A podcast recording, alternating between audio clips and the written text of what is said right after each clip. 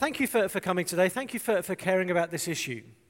Um, as, as Dwayne has, has intimated, this is not an issue that will be remote. I'm guessing for any of us, actually. Uh, when we think about issues of sexuality, we're not thinking primarily about culture and society and out there and big trends and all these sorts of things.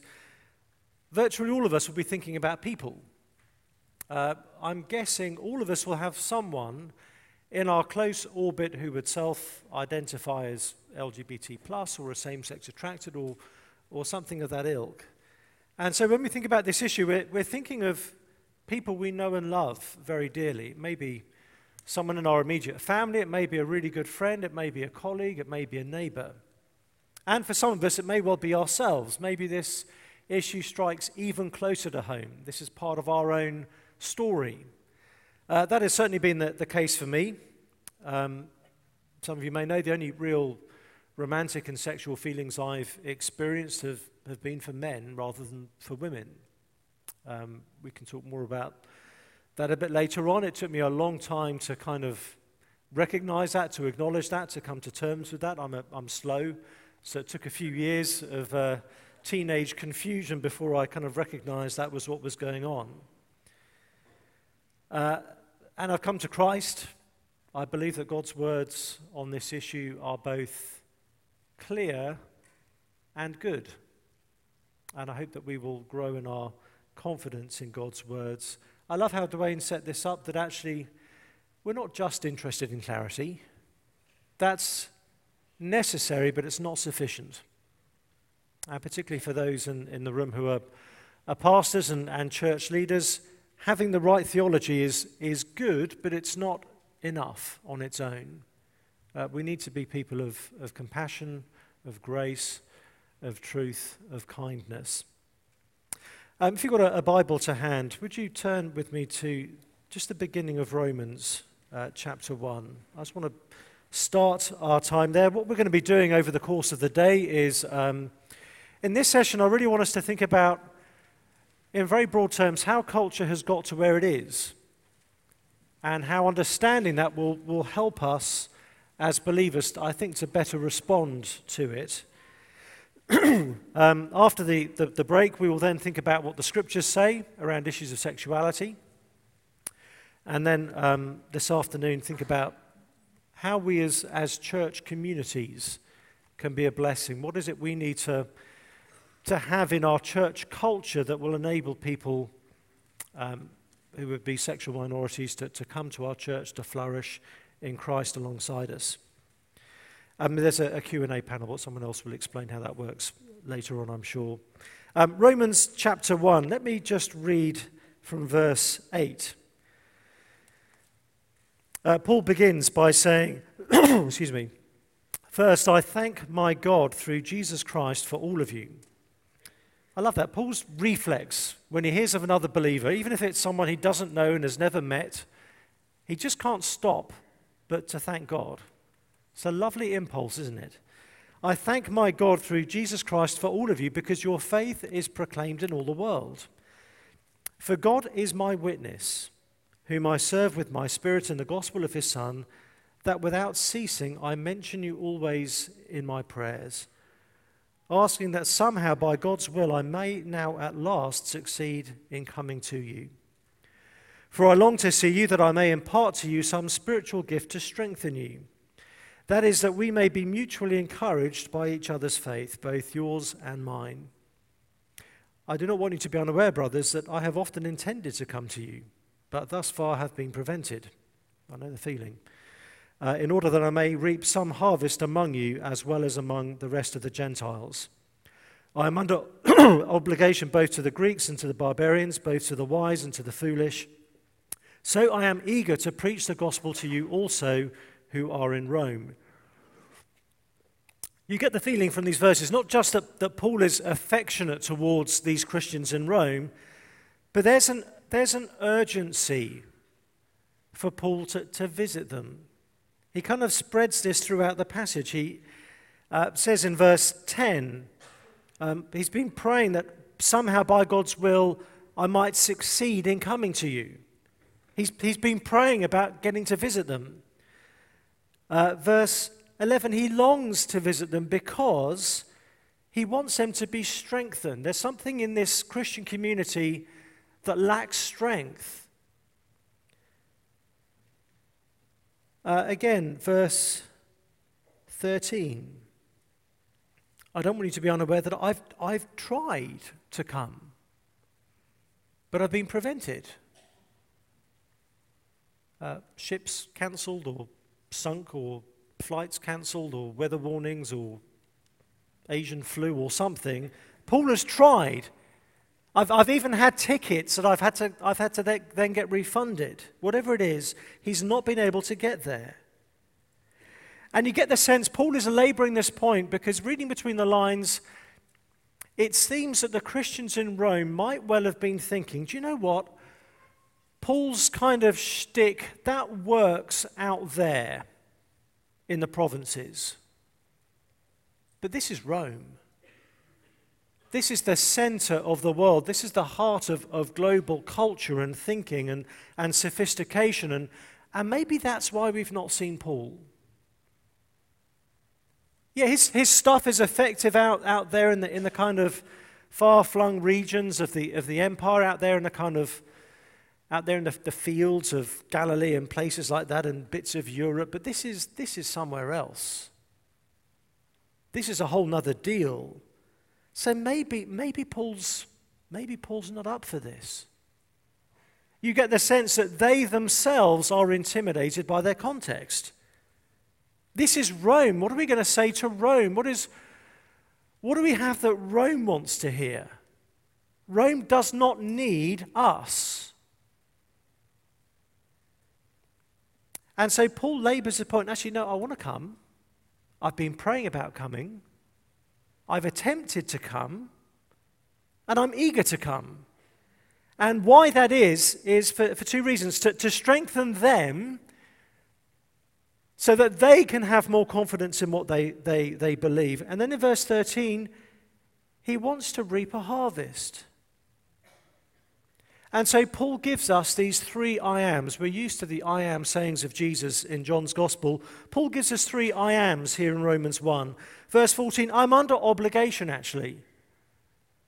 I have a, I have a duty to come. Uh, some translations have I'm, I'm in debt. And there, there are two ways to be in debt. If you lend me money and I'm due to pay it back, I'm in debt to you. But if someone else gives me money to pass on to you, I'm also in debt to you. Paul is under obligation because he has been given a message to pass on to all the Gentiles. He's done a pretty good, good job of all the Gentiles except these guys in Rome. So I'm under obligation both to Greeks. Rome prided itself on the, on the Greek cultural influence it, it came under. Paul is saying, no, no, no, I owe them the gospel too. Verse 15, so I'm, I'm eager to preach to you in Rome. I'm not nervous, Paul says. And the reason for all of that is, is the famous verse 16 For I am not ashamed of the gospel. Not in Rome, not in Jerusalem, not in Ephesus, not anywhere. Because wherever you are, the gospel is the power of God for salvation to everyone who believes. Beginning with the Jews, also to the Greek. For in it the righteousness of God is revealed from faith for faith. Friends, I wanted to start there because my, my sense is that in, in many parts of the Christian world, especially the Bible believing Christian world, how the Roman Christians felt about Rome is how many of us feel about our gay community and our gay friends. We feel as though, yeah, with everyone else, the gospel stands a chance, but with this group, they're just, it's not going to work. They're not going to be interested. They have no need for this. And so I meet so many Christians who, who are up for evangelism, but when it comes to the, the gay couple next door or the, the colleague at work or the member of the family, they kind of freeze. I think, oh no, I, I oh, this, this, is, this is different. And so, just as Paul tries to normalize the work of the gospel to people who are Roman, so too we need to normalize the work of the gospel among anyone in our community.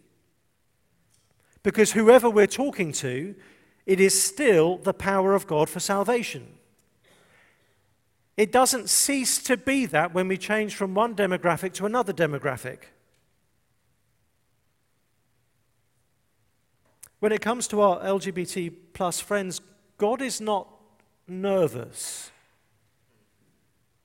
and thinking, ah, yeah, this, this is a whole different ball game. So, my friends, people are people, and the gospel is the gospel.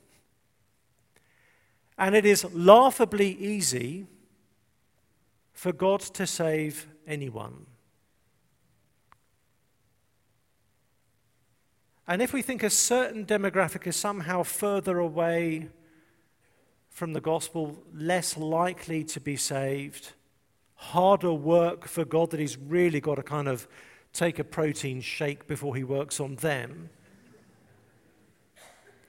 What you're really saying is that you were somehow innately closer to God. That it took less of him, you were just more lined up with Him than normal people are or someone else is. Which is completely rubbish. That's an English word. Do you, do you say that word? it takes no more grace, no more miracle, no extra work of God to save someone, say from the LGBT community, for that matter, the, the Muslim community or any other community, than it took to save you.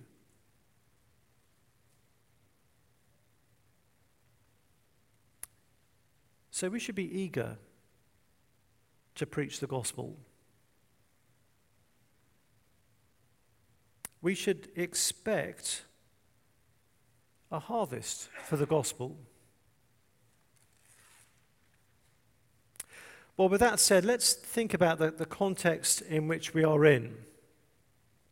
Um, many of us will, will, will know how much has changed in our, our culture over the last 10 or 15 years.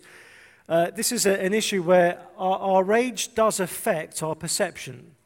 People talk about the difference between being an immigrant and a native. For the cultural time we are in, many of us in this room are immigrants.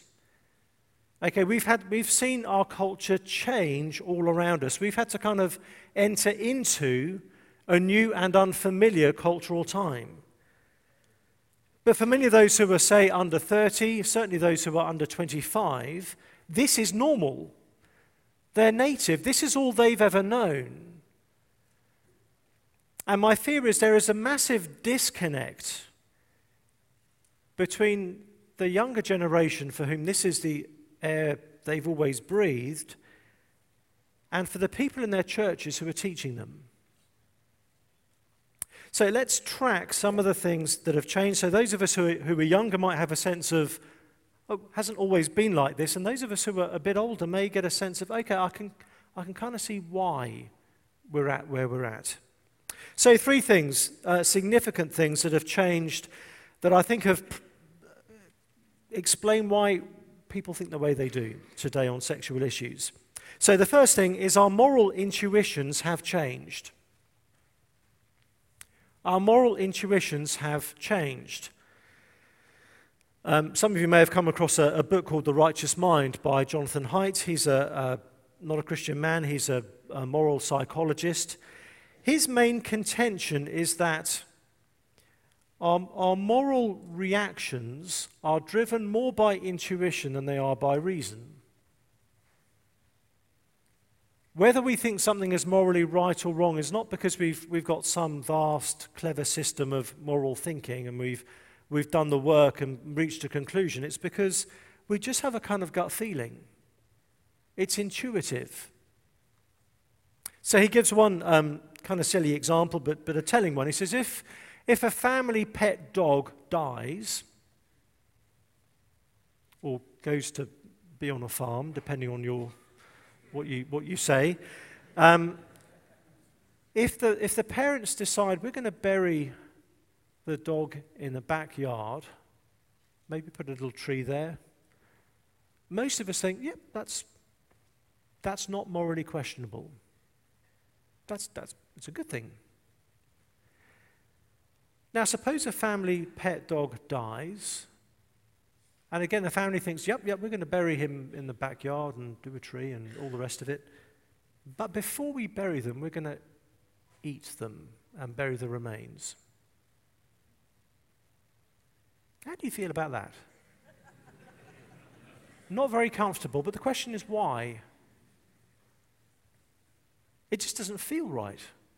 It's not that we've, we've come up with a, a system of moral reasoning and we've just decided that it's just morally wrong because of these 17 reasons. It just seems wrong or uncomfortable to some of us.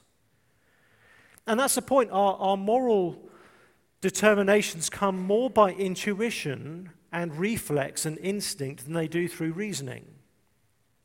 And the thing we need to realize is that the particular intuitions that come to play on us have changed in the last 10 or 15 years. The things that drive those intuitions have changed. So today, that the kind of primary drivers of whether we feel something is right or wrong are, are, are, things like this. I've got three of them, three things that shape our moral intuitions. Is it harmful or not? If it's not doing any harm to anyone else, it's kind of hard to say, well, it must be wrong. Does it seem liberating? Or is it unnecessarily constraining? Is it kind of freeing someone up? Or is it kind of shutting down options and opportunities for them? Third one, is it, is it fair? Or is it, in some senses, discriminatory or appearing a bit unjust?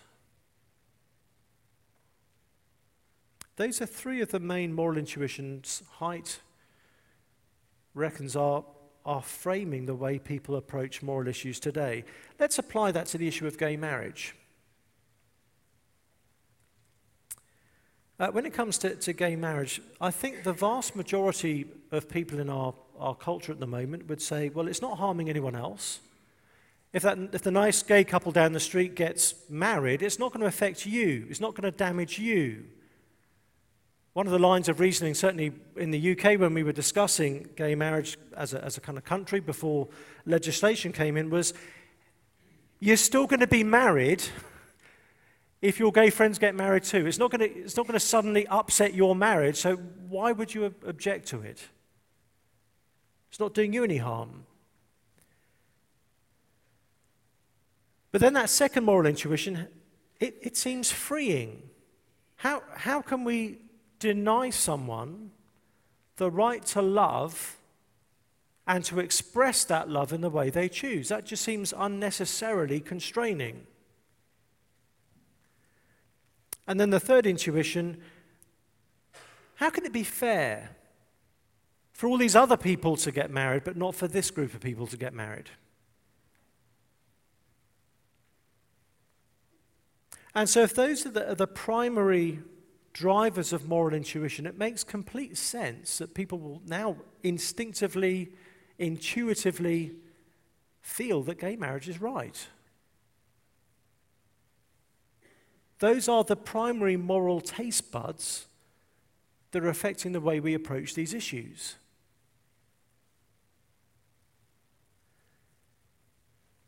Um, I was watching a, a program back, back in the UK a few months ago. It's one of these TV shows where there's an ethical issue and people argue over it, and that's the show. And that the issue of, uh, on this particular program was should, should evangelical Christians support gay marriage. And one of the speakers came on, a, a lady who's been campaigning for this, and, and she says, Listen, this is, she says, I'm a, I'm, she said, I'm a lesbian, and God is love. And what I'm experiencing with my partner is love. So God blesses this, and the church should bless it, therefore, as well. And then to give the more conservative view, a, a Christian leader stood up and, and he said, Yeah, but the Bible says it's a sin. Now, he's right. I think the Bible does say that's a sin. But I think he entirely missed the point of where this audience was at. This is a secular audience. Why do they care what the Bible says? He was appealing to moral intuitions that weren't there. She was appealing to moral intuitions that were there. This just seemed natural and good and liberating and right and fair and just. Whereas he was appealing to a book that the vast majority of people in the room don't believe in. If these are the, the primary drivers of people's moral intuitions, we need to understand that.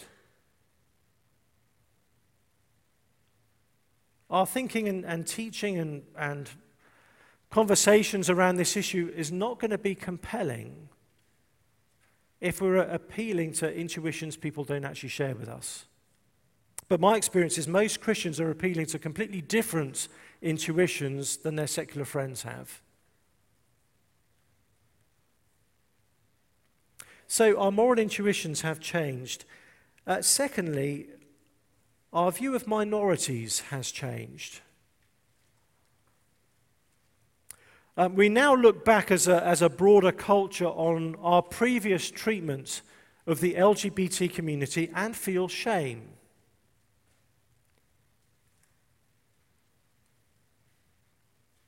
And to much of that, we as Christians should say Amen.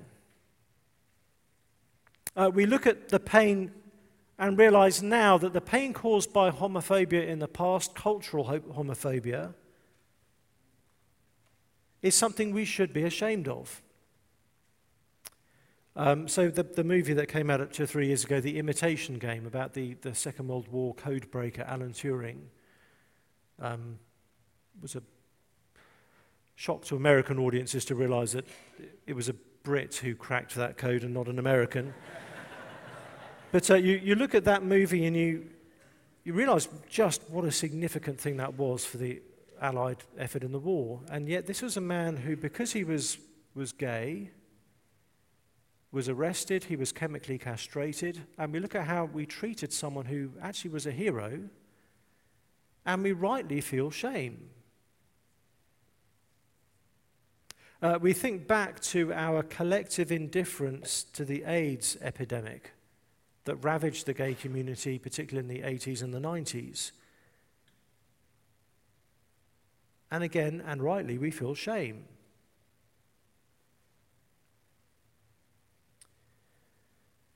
Many of the, the, the, changes that have happened in our culture, we can affirm. It is a good thing that as a culture we now decry homophobia. But because we look back on, on past mistreatment of sexual minorities, we now, as a result of that, have this dynamic that you may have come across called intersectionality. We now place particular value on minority status, and especially on the status of a minority that has been victimized in some way.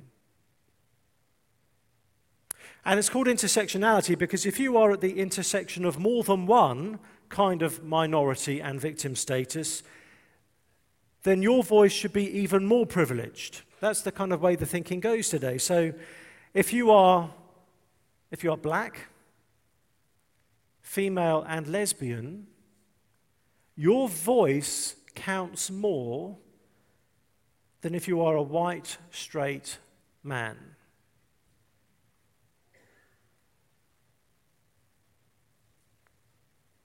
And lying at the heart of this is a, is a concern not to harm people of minority status, particularly those who've historically been harmed. Again, that concern for harm we can, we can affirm, but often the way it is expressed is as a reason for censoring certain viewpoints. Um, I was speaking at a uh, secular university campus on the east coast of the States a few months ago. I'd just been invited by the, one of the Christian campus fellowships to come in and just do some training for them on thinking about sexuality from a Christian viewpoint. That was all it was meant to be. But somehow word got round that, that I was coming to the campus, and the, the campus LGBT advocacy group emailed the whole campus and said, This, I think they called me a bigot, is coming to campus. We need to organize protesters. Now, one of the great things about student protesters is they are the only people who are there early. Everyone else arrives five minutes after the event begins. They are there a good 30, 40 minutes beforehand. So I had a long time just to spend talking with them, and I wanted to. I saw them there with, with the signs and, and all the rest of it and said, Listen, I'm, I'm concerned that you're concerned. So if you're, if you're happy to, would you, would you please tell me what your worries are for this event I'm speaking at? And much of it was easy to kind of allay fears. People assumed I was going to be trying to incite hatred or something. I could give them assurance of that. They thought I was going to be encouraging bullying of, of gay people. Um, I could assure them that if that was the case, I would be protesting with them. But one of the things I, I realized as we talked more and more was they kept saying, We think your message is going to be harmful. And when we talked about that more and more, and I kind of tried to drill down what they meant by that, it became clear that what they meant by harm was just the presence of disagreement. Even disagreement expressed, hopefully graciously and in a civil kind of way. The very existence of disagreement was thought to be psychologically damaging to, to gay people of faith. Now, if that is the case, and it's the way many people think today, it does explain why our culture is becoming more censorious. Because if your message, however nicely you may express it, is psychologically damaging, I don't need to, to persuade you. I don't need to understand you. I don't need to engage with you. I don't need to debate you. I just need to silence you.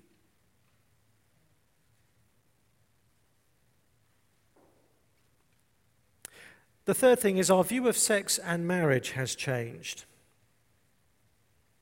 Uh, much of this we are very well aware of. Sex has been uh, entirely uncoupled from procreation. It is now primarily a means of recreation, and for many people, shouldn't ever have to be more than that. You, there shouldn't have to be any strings attached to sex. Uh, it is seen as a de facto civil right now to be able to have consequence and responsibility free sex. Which is why, by the way, it doesn't matter how good our, our, sonogram technology gets when it comes to looking at what goes on in the development of a, of, a, of a fetus in the womb. The real issue is no, no, people have the right to be able to have sex as a recreation without the prospect of children resulting. Our view of marriage has changed because marriage effectively now is a flexible romantic contract. When we think of the redefinition of marriage, most of us think about that the laws have recently come in legalizing gay marriage. I think the bigger redefinition came in before that, where somewhere on the line, marriage went from being lifelong covenantal and ordered towards procreation, even if it doesn't always result in that, to being now something that is just, it's flexible and based on romantic feelings rather than covenant promises. So, for most people today, marriage effectively is a way of saying we have an amazing relationship and we want that celebrated by our family and friends. We want that relationship and the feelings we have for each other to have the moment in the sun. And I call it a, a romantic contract because for as long as I have these feelings and you have these feelings, we're good. In fact, we're great. But the moment that changes, we have the freedom to back out of this thing. If you continue to make me feel this way, then I'll stick around. But if I feel you're not providing that sense of fulfillment, I'll back off. It's contractual.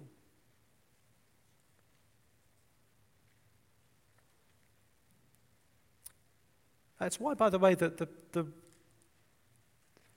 the historic vow in the marriage ceremony is not I do, but I will. It's not about what you're feeling now, it's about what you're promising for the rest of your life.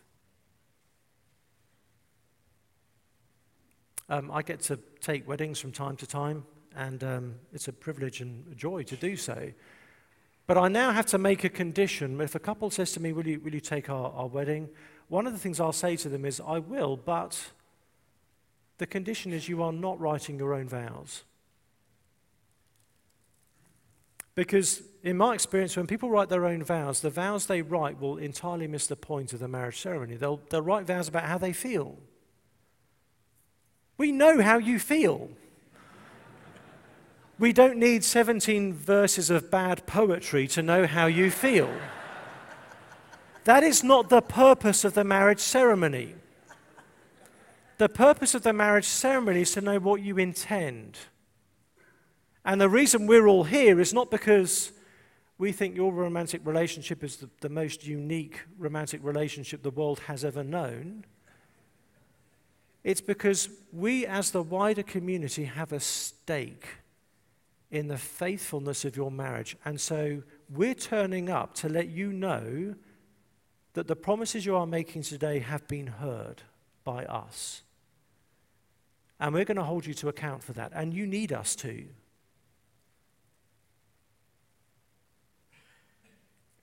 Our view of sex and marriage has changed.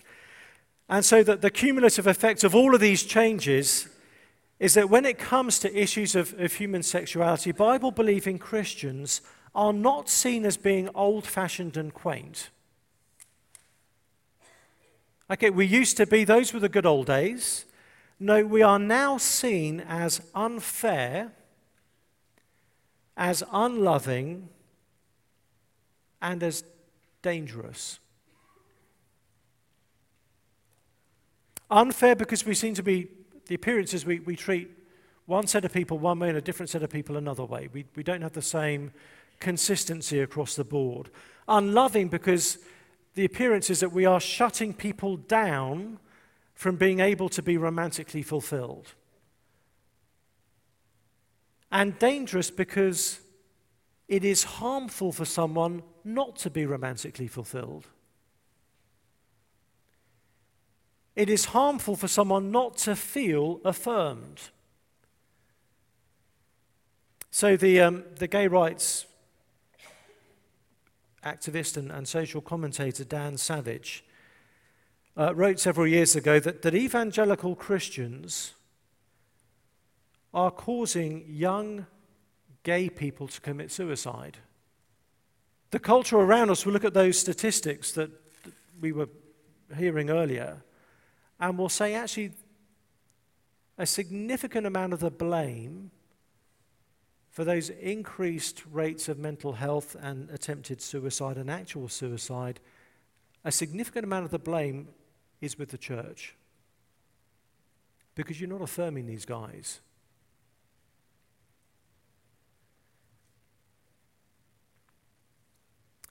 Now, if you're anything like me, at this stage you're feeling a little bit depressed. You're welcome. but it, we need to know where our culture is at and, and how it's got to where it's at. We're not going to engage in this issue with any kind of effectiveness or, or traction if we can't think ourselves and feel ourselves into the mindset many of our secular friends have. We need to get to the point where we can say, do you know what? Yeah, I can totally get why people are feeling this way.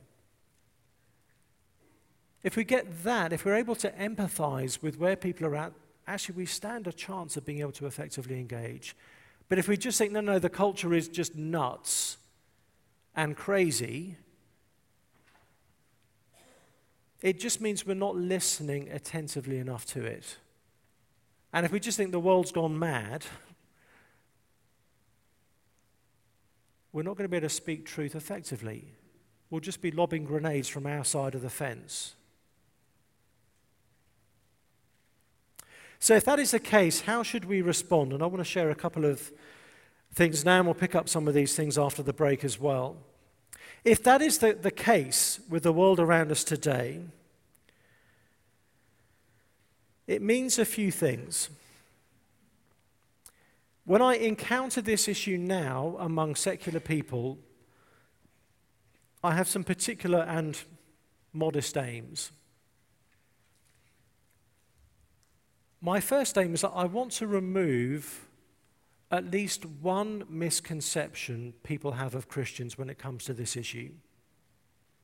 If I'm talking to someone at an event or meeting someone on a plane, or if a colleague at work was to come up, this is what I would be thinking is actually, my first goal is I would just love them to think we're not quite as awful as they think we are. Um, one of the, the positives of people having such a low view of conservative Christians is that it should be easy to pleasantly surprise them. Okay, if we fail to do that, we really are in trouble.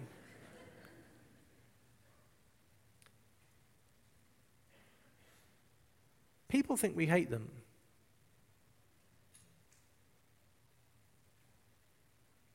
I was up at McGill around this time last year talking to some students on campus there. Got to, to hang out with some of the LGBT campus group there. And it became apparent to me very quickly that what I had initially heard from some of them as anger was actually fear. And as I listened to some of the individuals, it became clear that they were fearful of me because they thought I was against them, that I was the enemy, that I hated them. I don't think I've ever intimidated anyone in my life. But I met a group of students who were frightened of me. And it broke my heart. But people assume we hate them. And therefore, friends, our, our first goal is not, I'm going to hit them over the head with 1 Corinthians 6 and with whatever else it might be. Our first goal is to reassure people that we're for them, that we care about them. We don't regard them as the enemy. They don't need to regard us as their enemy. That they have nothing to fear from us.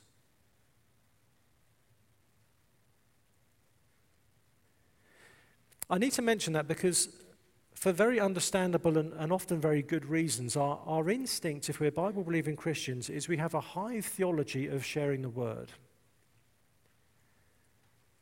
That's a good thing. Faith comes by hearing. We, we want to sow the, the seed of God's word far and wide. But sometimes it can make us too quick to speak and too slow to listen. And so we come into an encounter and our instincts are all, right, what am I going to say? What am I going to say? What am I going to say? Rather than, who is speaking to me? Where are they at? Who are they? Where have they come from? How are they seeing the world? How are they seeing me? Some of you may have come across Rosaria Butterfield. She is someone who came to, to faith from a, a, the background of being a practicing lesbian. She was a professor of of English and of queer studies at Syracuse University down in, in New York State. And she was setting out to, to do a big project on the Bible. As far as she was concerned as a lesbian, the Bible was responsible for all the hate that the gay community were receiving. And so she wanted to take it down, which meant she wanted to read it and understand it to be able to, to argue against it. And so she came across a, a Christian couple, a, a local pastor and his wife, and she thought, I'll get to know them. They can be my unpaid research assistants for this. So they had her round to their house. And Rosaria's testimony is that there were two things that couple didn't do that made her gradually feel like they might be safe people to have as friends in her life. the first thing they didn't do was they didn't share the gospel with her. And then the second thing they didn't do was they didn't invite her to church. They, they broke every rule that we're told in evangelism. Share the gospel with someone, invite them to church. Because they didn't do that, Rosaria actually stuck around in their lives long enough over time to find out what they believed and in time to share what they believed. But this couple sensed from Rosaria that if they went straight in with, let me tell you what we believe and, and come to church and all the rest of it, they sensed rightly that she would have felt like a project to them and not a person. Uh, one of the pastor's elders said to him, Why did it take you two years to invite this lady to church? And he said, Because she wasn't ready yet, and nor was the church.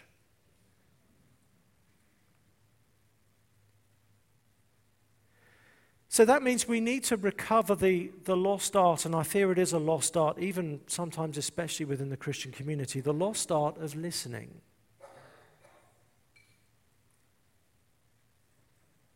Let me share a couple of proverbs to you that I think may be the most underutilized verses on pastoral ministry that, that there are in the Bible. Proverbs 18, verse 13.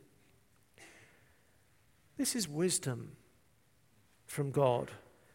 He says, If one gives an answer before he hears, it is his folly and shame. If one gives an answer before he hears, it is his folly and shame. That's the opposite of way we often, we often think, isn't it? We think, well, I've said my bit, I've spoken the truth, I've done my job, I've been faithful. We may have been foolish and shameful. If we've not properly heard who the other person is. Um, I sometimes, I'm not a very cultured person, as you will realize as the day goes on. I, I sometimes call it vomiting the gospel. There's a, there's a, sometimes there are times when we feel like we've got, we haven't done any evangelism for a while. We, we need to do some evangelism. I've got to share the gospel with someone. I'll, someone's going to tell me off if I don't. Some poor, hapless non Christian blunders into our, our pathway and we think, I've got to share the gospel with them. And so, irrespective of where the conversation was actually going, we, we find some way to crunch the gears into making it a gospel opportunity. The person says, Oh, it's raining a lot today. And we think, Rain. The only rain here is the rain of the Lord Jesus Christ, and let me tell you about him. And we vomit the gospel over them. And I call it vomiting the gospel because afterwards we feel better that it's out of our system. we go home thinking, I've got a great answer to prayer for the small group this week. They're stood there thinking, what the heck is this stuff that's just been shoved all over me? If one gives an answer before he hears, it is his folly and shame. Proverbs 20, verse 5. The purpose in a man's heart is like deep water, but a man of understanding will draw it out. There is a depth to the human heart that means that what we see on first contact is often just a slither of, of what is actually going on. So often there's something behind what is being said. Uh, my boss, Ravi Zacharias, so often says to us, don't answer the question, answer the questioner. Because sometimes behind the question, there's a much, much deeper issue, and that's the real issue. Um, in the gospel account, someone has, has, added this up. I don't have the, the, the patience to do this. But apparently, Jesus asks 294 questions in the gospels. Now, I'm willing to suggest that's not because Jesus didn't know things.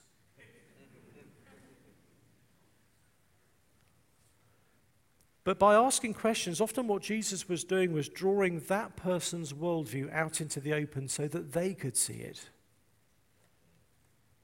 Because we don't always know what's in our hearts either. We need to ask questions even more because we don't know what is going on behind the scenes. Jesus does.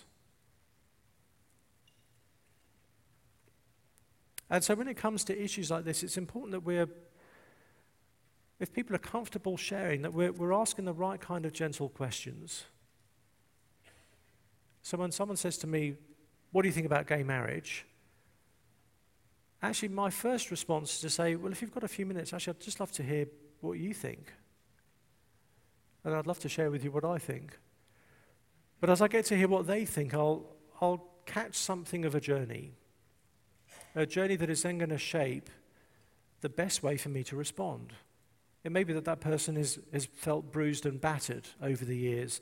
And so, what they need to hear first and foremost is we have a Savior who will not br- break a bruised reed. We have a Savior we can trust our bruises to. Isn't that wonderful? Or I may sense from their journey that there's a, there's a level of, of arrogance or, or something else that means my, my first way into the gospel then will, will be a different tack.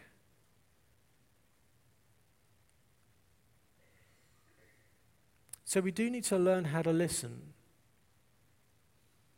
The Bible is full of commands to be slow to speak and to be quick to listen. We will have better words to say once we have listened. And we want to show people that we're not just interested in what we think, we are actually interested in what other people think.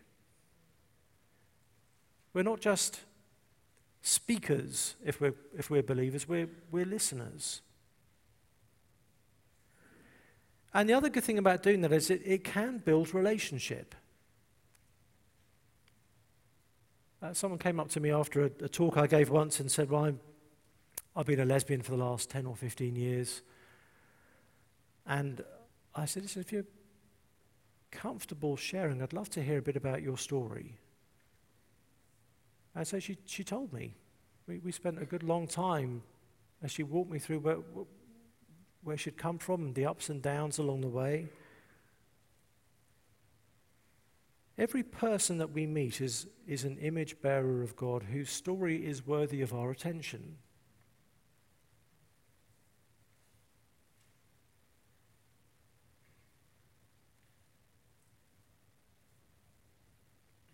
Because of the, the high emotional temperature around these issues, we just need to take such a very great care to be tender and gentle with people around us. It's, the onus is on us to do that. Other people may be confrontational to us. That gives us no excuse for being combative in the way that we respond.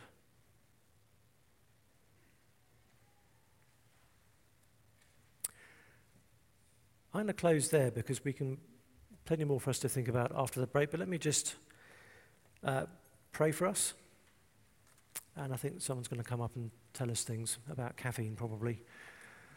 Let's bow our heads and pray.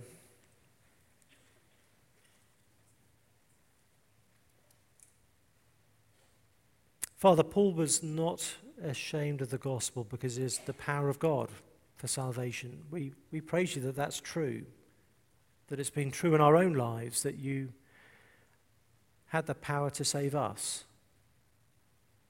We thank you for the many other people we will know in whose life the gospel has been that very same power to save. Father, we believe the gospel is the power to save anyone. So please help us to be unashamed of it. Please help us to be wise stewards of it. Yes, to be fearless, but also to be very careful uh, Father, please help us to approach friends of ours who may be part of the LGBT community with, with love and with care. We pray that we would be those who have a genuine interest in others, people who are good listeners, that we would have wisdom to know what to say and when to say it. That we would carry the very fragrance of Christ in our demeanor and in our posture. Father, we can feel intimidated by the cultural moment that we're in,